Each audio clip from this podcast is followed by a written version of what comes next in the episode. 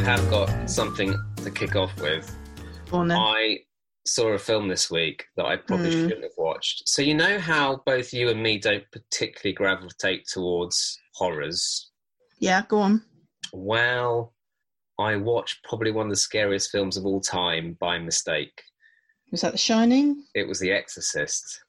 It was a Saturday night, and it was about half ten, and it was only fifteen minutes in, and I thought, why not? And I wish I hadn't. I had seen that film for the first time only about three or four years ago, but I must have watched it in a particular mood because it didn't really have any impact on me. So I watched it thinking, oh, well, I'll watch it again just in case I didn't get something from it the first time. I missed something. And it was totally different. It was super scary. Oh, I don't think I've seen it. I don't think I've seen it. I may have watched it and I, I may have dismissed it, taken it out of It's my like it's like brain. it was made in the seventies, and so you'd assume Mm.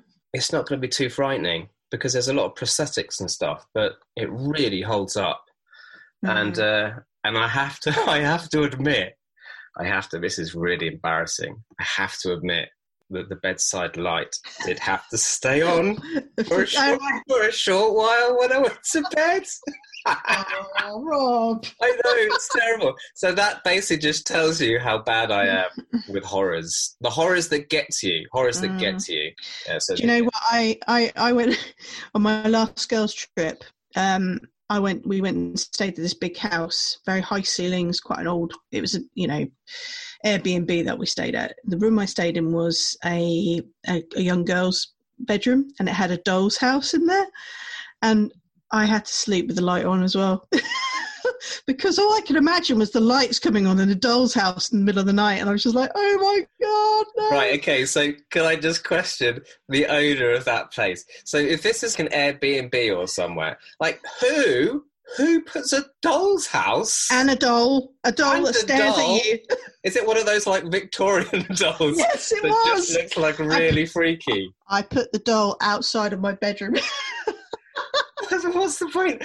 Are they trying to lose business or something? well, Oh the, the annoying thing was my girlfriends that came along with me. Um, they decided that it'd be hilariously funny to leave messages for me via the doll. They would have tucked into the doll's dress a little message like "We're gonna get you, Sarah." anyway, we watched horror. oh, Actually, it was a thriller this week. We watched, um, but it was sort of disguised with an action, wasn't it? Really, it wasn't that thrillery? I would say. No. I didn't think. I know exactly. Maybe back in 1992, it might have been seen as a thriller. what when we were younger? yeah, exactly. You know, back in the day. Switch the light on. So what's that? It was Patriot Games. Eight Patriot Games, and I, the, I mean, the reason why I've got it on my list is I just wanted to watch it again. Really, I think I've watched a, a snippet of The Fugitive a couple of weeks before I started compiling my list, and I thought, oh, Harrison Ford, a great actor in the action genre, and that's why Patriot Games made it to to my list. Really.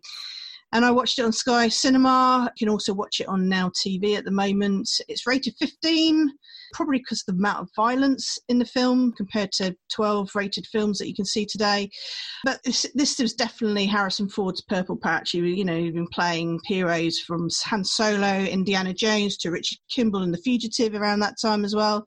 And this film was done in 1992.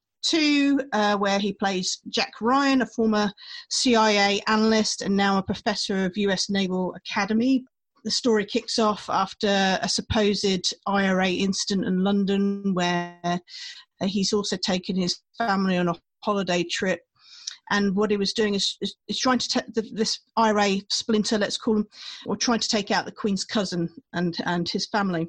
And Ryan intervenes, and that's where it all changes for him, really. Uh, Jack Ryan is personally threatened by this group, and he rejoins the CIA to protect his family. And this, I mean, this film spent two weeks at number one, grossing 178 million US dollars. So it was a big grossing film, but I wouldn't say it was necessarily a big budget film. But Rob, what do you think?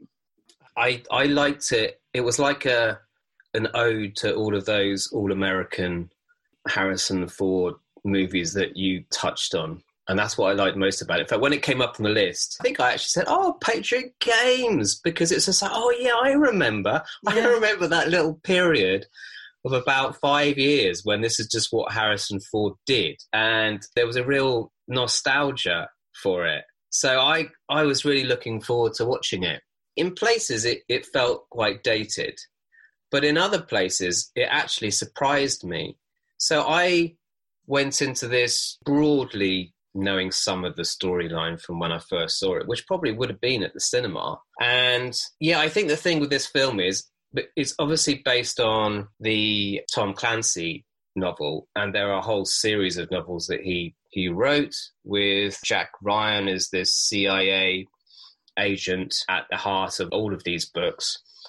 And I kind of really got a sense, not having read the books, when I watched these films, they really are for me pure escapism and entertainment. Yeah. That they're, not meant for you to really pore over the context of it or any kind of hidden meanings or you know they're not particularly complex they really are just a kind of an all-out action I think that's what I liked about it as well. You sort of just chill out and watch it and yeah just washes over you. and certainly after Schindler's List, it was a lot easier to kind of sit through this one. But I, I always find, even with these type of films, I always like to try and find the parts of the film which feel like they're grounded in some kind of reality. That's what kind of for me lifts these films. And so I was really surprised at the big set piece at the beginning. You know, it was in the trailer, the London ambush scene. I don't remember it being quite as violent as it was. By that I mean shots are fired and it's pretty graphic at kind of close range. And so because of that, I was like, "Oh, cool! I don't remember this. This is this is more shocking than I had remembered it to be." So it was those elements of the film that I really liked, and I think for me there were two scenes like that. There was that opening ambush scene.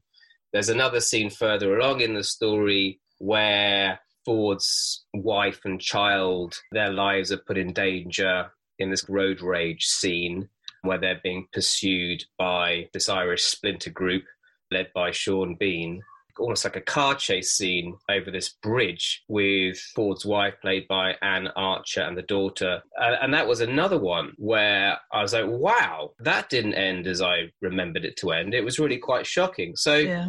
those were the big pluses for me. So amongst the kind of escapism of it all and the fun and the action and watching Harrison Ford be Harrison Ford, those two bits I just love because it just felt a bit more serious. Um, yeah. I really liked Sean Bean. I thought he his looks so young. Look, he's, he's, he look he looked like in his Sharpe days. Remember the TV series Sharpe? He looks exactly like that. So it must have been around the same time that he was filming that. it was in Mm. actual fact. Here we go. I'm going to come on, out with a, us a gonna come out with a factoid. Get ready. one of the yeah one of the uh, uh, the, the one of the, the closing scene of the film. I think it they they actually switched the they had to change the ending, but basically. In the closing scene, there was a fight between Sean Bean and and uh, Yeah. Harrison Ford, and Sean Bean did get a scar on his face as a result, and that scar is the scar that's visible in the TV series Sharpe. Oh wow! I mean, I have to say, I remember when Sharpe was doing the rounds on ITV, and it was uh, let's just say it had a certain audience.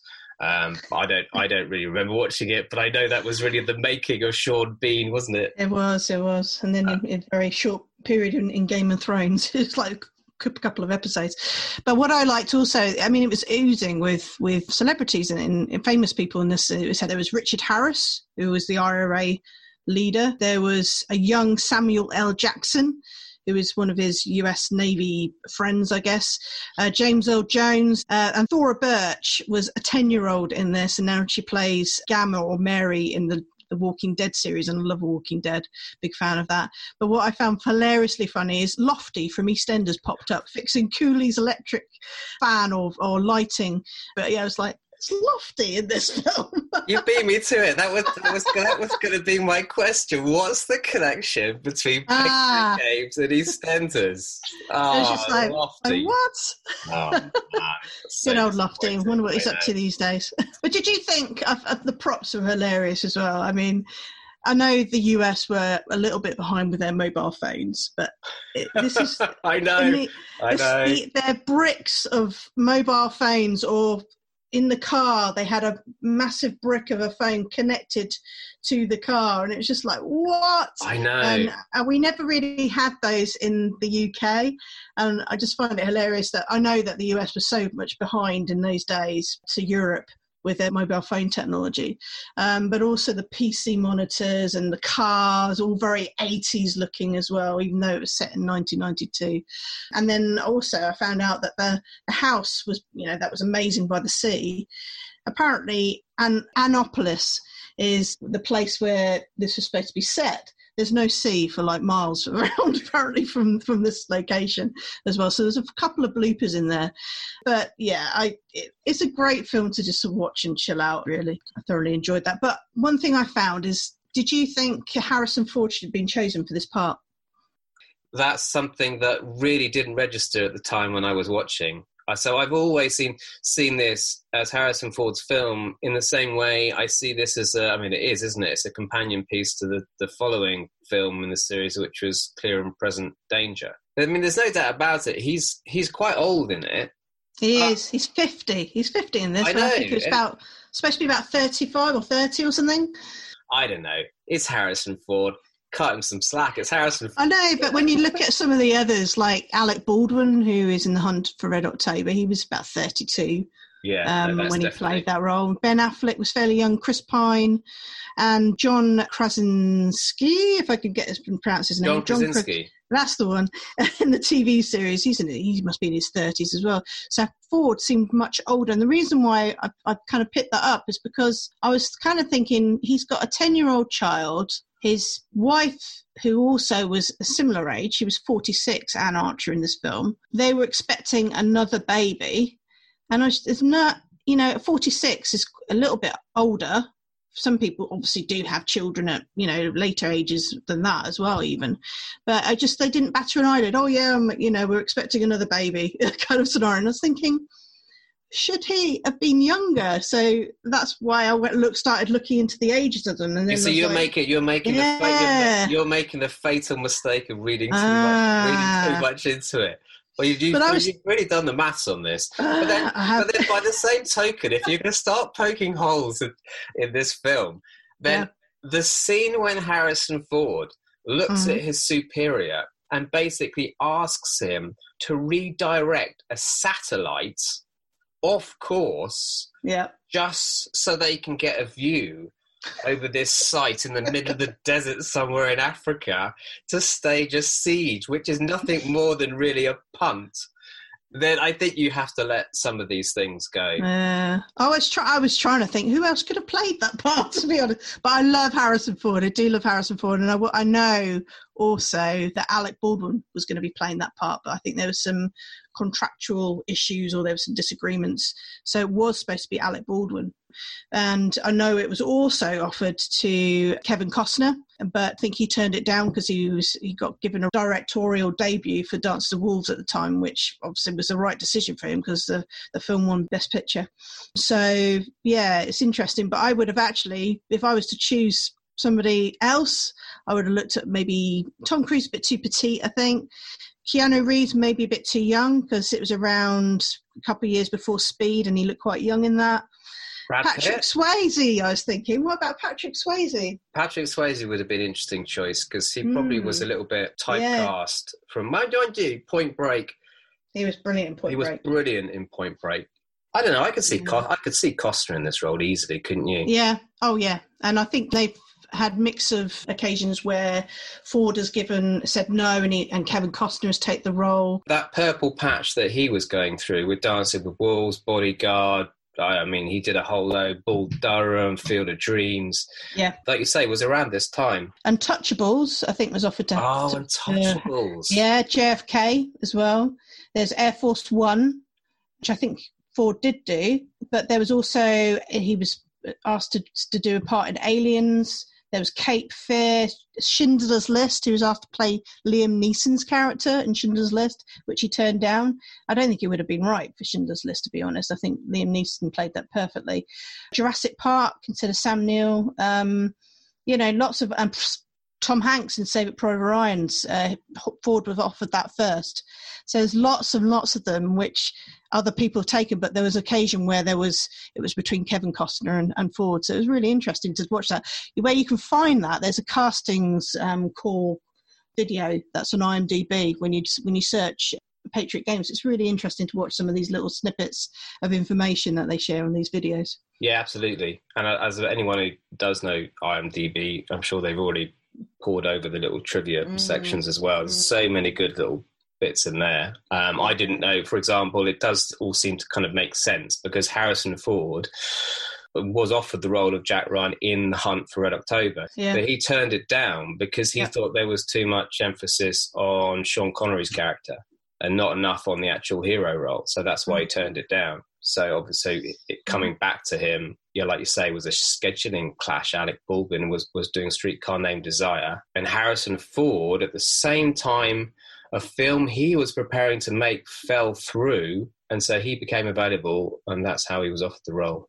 Mm. Proper, this is a proper geek out conversation here now. It is, but we are complete cinema I'm gonna, I'm gonna, I'm gonna take it back to the film because um, the we've gone off at a tangent. we, we have really? gone off serious tangent. Yeah, I, I like the serious stuff, and so the action scenes. Some of them I were good, and and some of them I thought were just just a bit too much. I mean, it's Patriot Games, but I'm not. Like, you can't spoil it. But the, but the action scene at the end, oh, it was almost like, oh, I don't know how to finish this film. Let's just put them on a, a couple of speedboats and it don't know it just looked wrong and i found it interesting to discover afterwards that that wasn't the ending they originally filmed the ending they filmed was them having a fight just on rock somewhere yeah. in the middle of the sea and apparently didn't rate well with testing audiences and they had to come up with something else as i say it, it feels exactly that it feels like it was just kind of written just yeah. to get get the film made, almost caving into the predict, you know, what would be a more predictable ending. So those mm. really, mm. those moments mm. I liked, the kind of the moments that were shocking and maybe more violent than you imagined. I was hoping there might be something towards the end that matched that. So for me, it fell flat, a bit flat on that front. I'm Sorry, I'm going to go really Anaraki. Oh, go on, go on. Apparently, in that fight scene, on the speedboats, yeah. there's a shot of Sean Bean, and Sean Bean's haircut is different from the rest of the film because he had started filming Sharpe, Sharpe. and they had to sh- they had to literally ship him in to kind of redo the end of the film. Anyway, helicopter thought, him, helicopter him on, yeah, on his yeah, speedboat. I thought I just well, no, that would have been brilliant. Had a bit more action. I know exactly. He should have turned up in full military yeah. garb, shouldn't he? And they should have just like really kind of merged the two. That would have been a good ending. Yeah. Sharpe, what, what, Sharpe yeah. Versus Jack Ryan at the end. Who would have won? I don't know. I'm definitely Sharpe. I'm rooting for Sharpe every day of the week. I was really yeah. hoping Sean Bean was. I thought Sean Bean actually was quite a good character. Mm. I thought a lot of the other characters were kind of quite. I don't know. They they felt a bit thumbnail like a bit cookie cutter. Mm. Whereas I know Sean Bean did seem quite menacing, and the central premise of the film does work in drawing you into the two main characters. I mean, because effectively, really, it's about two men who are both protecting or avenging their family. You know, yeah. their, their, family. So yeah. it's quite simple. And it mm. does, and it does Very work. simple plot. It, it, it works well enough to draw you into the two main characters, and I think they are the strongest characters can I ask you about at the very last scene? I really was thinking I've got to speak to Sarah about this last scene because go on then if I can remember it. go on. I was watching this and I thought, okay, I, you know, you had the climatic action scene. You know, oh, someone saves a day. I wonder who that is. Uh, and then and then we find ourselves in, you know, in a lovely family setting at um, Mr. Ryan's home. Spoiler alert, sorry, Ryan doesn't die, but there are other films. I don't think that's massive spoiler. Uh, it's a lovely family breakfast scene. The phone goes, passes the phone to the wife, and it's, oh, some test results are in, and she's asking, Do you want to know the sex of our baby yet to be born? Mm-hmm. And Harrison Ford looks at his daughter, almost uh, wanting her to answer the question of, like, should I ask? Should we ask? Should we not? and he says yes he wants to know and then it just cuts to black, and that's the end of the film. And I'm like, You end I- on a, a high note, a nice family. I don't care. I don't care. this is the, this is the whole point that I found really strange. I know they have to play on the whole the importance of his family for for the whole thing to work, but I wasn't so interested in that to really give two monkeys. Uh, whether maybe it's a boy male, or a girl. Maybe it's a male perspective. I so that's what that's what that's why I want. alright. Ah, Right, okay. that's why I wanted to ask you. I thought, is, no, I didn't think that at all. I just thought, oh, that's nice. They're back together and they carry on as normal. I know I feel really bad now. I feel really bad after that rant. So harsh, Rob. So harsh. What do you what? want them to uh, have a hug at the end on after they've had the I scene? think- Is that it? And he was dry after the bait scene. So don't come at me with that. You start picking holes in Harrison Ford's age as Jack Ryan. I'm allowed to have a little rant at the end Go on about. then. Give us a rating. Give us a rating. I gave it seven out of ten. Ooh, that's interesting. I gave it six and a half. Reason being, there were some Ooh. bloopers, yeah, and and it was my film. Um, there were a few bloopers. It was a bit cheesy, um, but actually, although I've given it six and a half um, out of ten, I am quite keen to watch Clear and Present Danger now.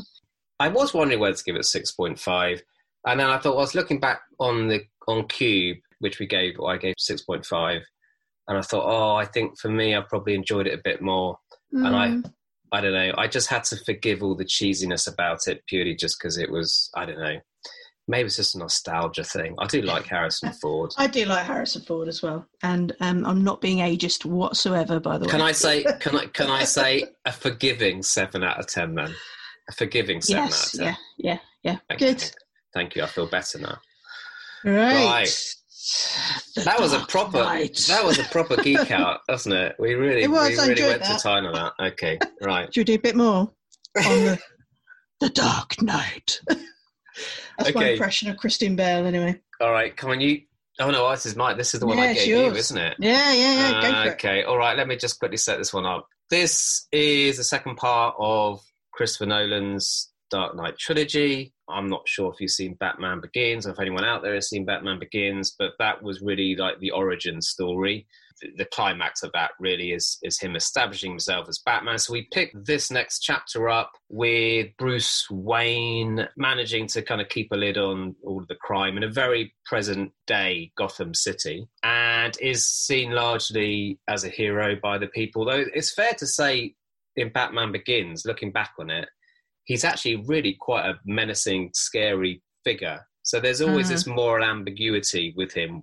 This film is really, really all about the Joker. So this sees the introduction of the Joker who goes from bank robber to criminal mastermind who's just got one goal, which is to wreak complete havoc and chaos and expose Batman's identity this is really about the mind games between Heath Ledger, who plays the Joker, and Christian Bale, who plays Batman. So you've got the Joker who's seeking to undermine Batman's status as this this hero through a series of psychological mind games and physical tests that yeah is designed really to make Batman question his very presence and morality and motivation. I mean, even as I even as I say all this, you know, for anyone who's not really invested in comic book films, I mean, at the face, it, still is a, a film about a rich man child dressed as a bat um, facing off against a terrorist in clown makeup, which is really the ethos of all these Batman stories. But the key thing about this is Nolan, I think, takes it to a very, very different place. The epic nature and scale of it, the performances in it, I think, actually kind of redefined the blockbuster, especially comic book blockbuster film. Mm. So, who's in it? Um, so, as I say, you've got Christian Bale reprising the role as Batman. You've got uh, Cillian Murphy still in there as Scarecrow, um, has a very small role in it, but he still pops up at the beginning. You've got Heath Ledger, of course, as the Joker. Um, you've got Aaron Eckhart, who plays the District Attorney Harvey Dent, who's dating Bruce Wayne's childhood sweetheart, Rachel, played by Maggie Gyllenhaal. You've got Gary Oldman as Gotham's police lieutenant, and Commissioner Gordon is the traditional name we probably associate, associate with him. And he's obviously this ally of Batman. And then you've got Morgan Freeman as Wayne Enterprises head of research and development, Lucius Fox. So, like, you know, very much like the Q in Bond coming up with all of the gadgets and, and really helping Bruce Wayne as Batman mm. um, do what he does. And of course, Michael Caine as Alfred, Bruce Wayne's butler stroke father figure. So, yeah, that's the setup. What do you think? Yeah, and I mean, there was also Eric Roberts as well. I had to look him up then because I, I, kept sat, sat there looking at Maroni, about this bad guy who, who was helping out the Joker, and I was going, "Who is that? Who is that?" At first, I was thinking of uh, Patrick Bergin or you know other other people, and and then yeah, Eric Roberts was it. again another film that is just a lot of famous actors and actresses in it. And I thought Maggie Gyllenhaal also played Rachel. I think a bit better than Kate Katie Holmes did for the Batman Begins. First, I hadn't seen it for quite some time actually. I've watched this third time I've watched it and I saw it at the cinema and then I watched it on DVD or Blu-ray or whatever. And this time I watched it on Sky Cinema. I did think at first, who is the Dark Knight? Is the Dark Knight Batman, which you would assume is the Dark Knight, but also there was also um, Harvey Dent's character who was very. I almost thought he could be the Dark Knight in this, so I wondered whether there was a twist at the end. But Christian Bale, as Commissioner Gordon says at, the end of the film, the silent guardian, the watchful protector, the Dark Knight, and he kind of says it all. Christian Bale is definitely my favourite Batman. He's a bit more, he's got a bit more seriousness about him. He was told to bulk up for the Batman films as well because he's not particularly bulky, muscly guy, is he? And he, he's definitely uh, much darker films um, through each of Christopher Nolan's films that he's directed. And what was interesting also is that his Christopher Nolan's brother was, I think it's Jonathan Nolan, was the screenwriter too, and they've done the Prestige, Dark Knight Rises as well together. But it's just the husky voice that gets me.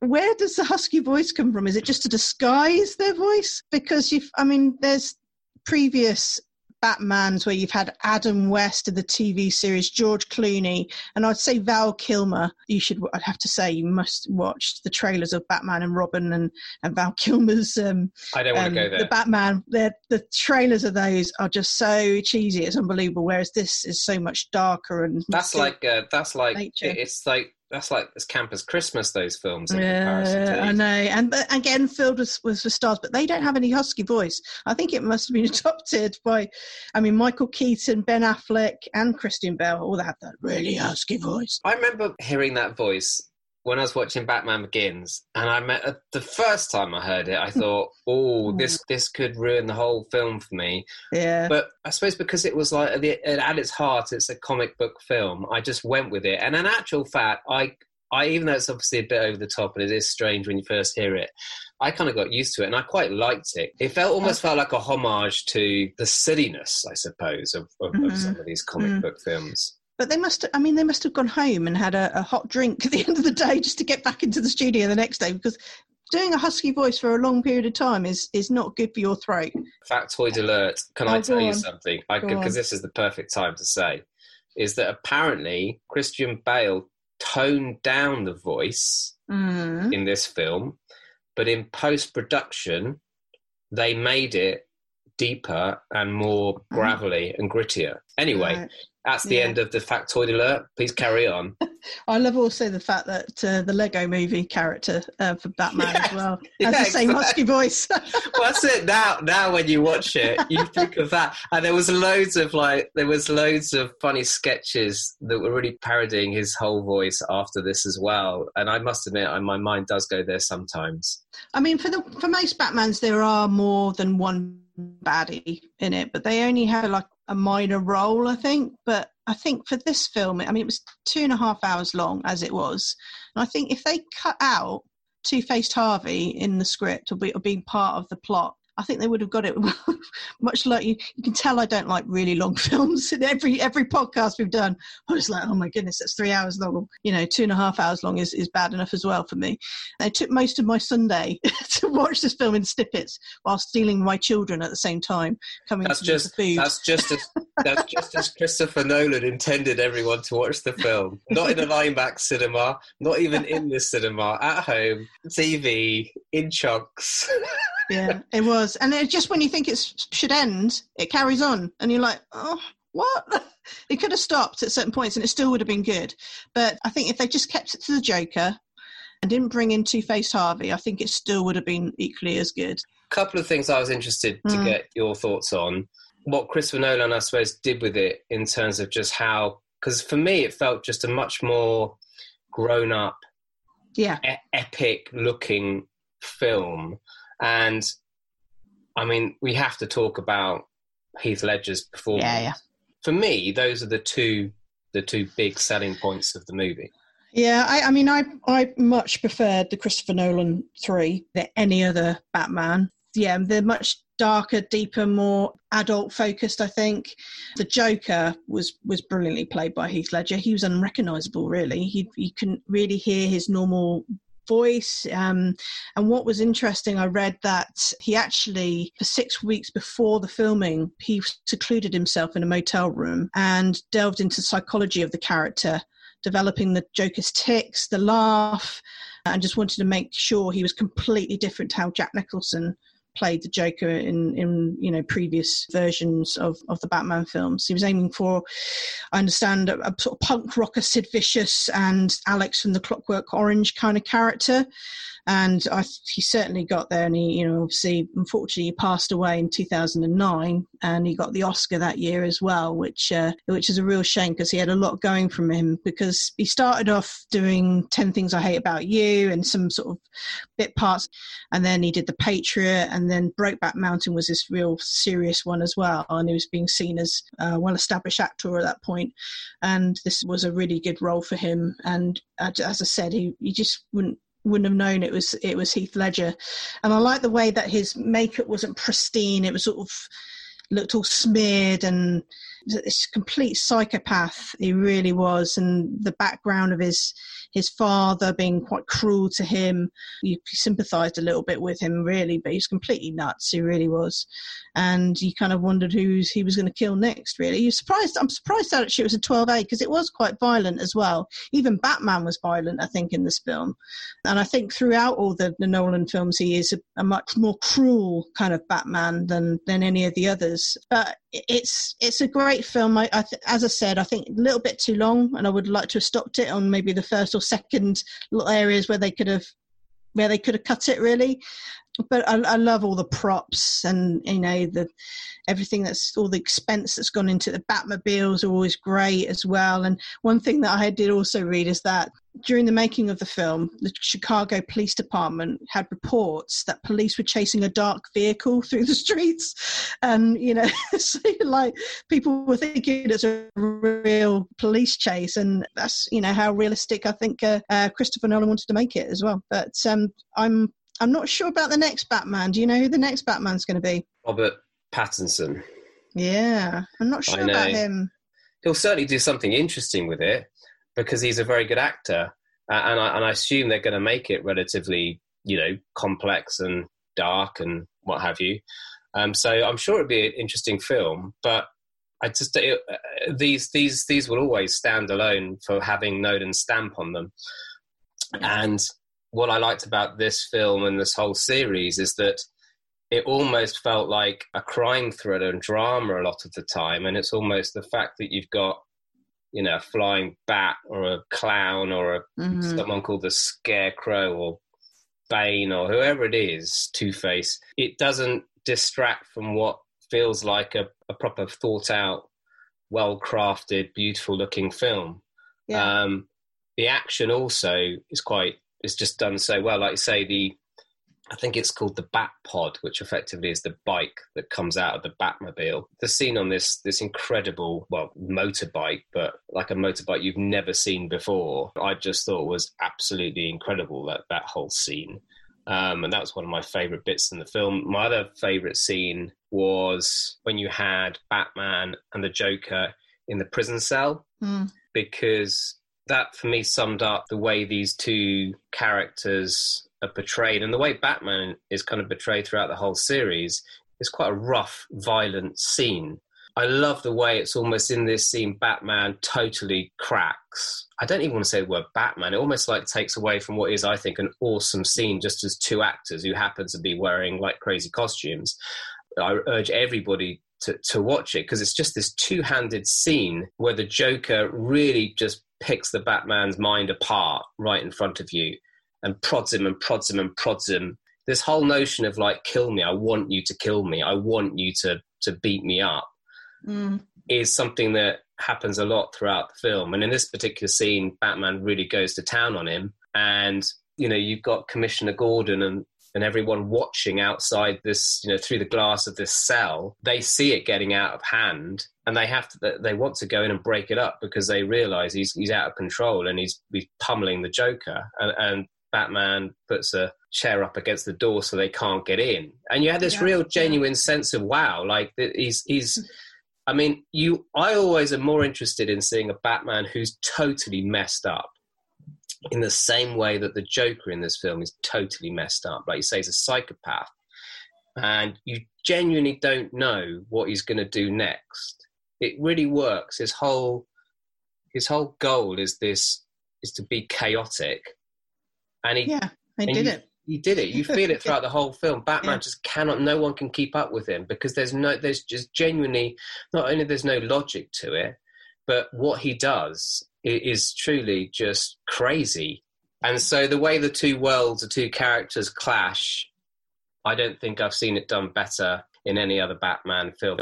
I mean, I, I mean, when Batman originally came it came out, I remember seeing that at the cinema, and obviously Jack Nicholson's portrayal of the Joker is, is still held up as you know as one of the best, but it's definitely of a certain kind. It's almost like your un- Uncle Jack as this kind of wicked, funny Joker. It has its place, but like you said, Ledger takes this to a whole new, Yeah, it does. whole new Yeah. place. Obviously, Which- very intentionally.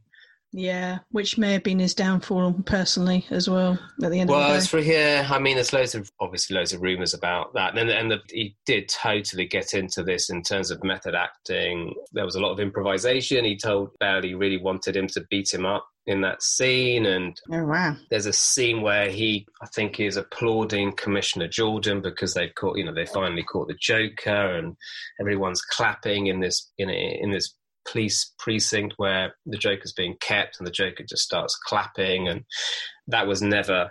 That was just No, Heath, that was yeah. Heath Ledger, and they just let the cameras roll, and that ended up going in there. The scenes where the Joker produces these, you know, homemade videos that he sends to the news networks, he actually made those himself. The first one was overseen by Nolan, but he was so impressed Mm. with what he did with it, he let him do the second one Mm. completely on his own. So it Yeah. just shows you the the lengths. Um, That was his next step, and that would have been his probably his next step directing maybe. yeah, uh, it might well have been. But I mean, Mm. it's, it's it's really sad because you genuinely do feel as his passing wa- was you'd put it almost right up there with you know James Dean passing, like a massive, massive talent that sadly was just cut so short. So I mean, I'm Yeah, gonna I'm is. gonna give it Go on. I'm gonna give it nine out of ten. I almost gave it eight. eight I almost gave it eight and a half. But you know Mhm. what? I'd give it nine purely on Heath Ledger's performance. It was it was that for me. It was that good. So I did actually. There you go. I've just changed my mind at the last minute. I'm going to give it eight and a half. Um, Ah, okay. I, uh, but the reason being is yes, Heath Ledger was amazing. The, the it was a massive, big budget film. It it grossed. I'm going to give you some more numbers. One billion US dollars, and it was you know the budget was was the same as what Patriot Games grossed, which was interesting, and what they did with it was amazing. I think, but I think it's a bit too long. I think they could have axed, could have not had as much two faced Harvey. I so agree. eight and a half from me. I agree. It is too long. Um, and I also agree with the Harvey Dent Two Faced.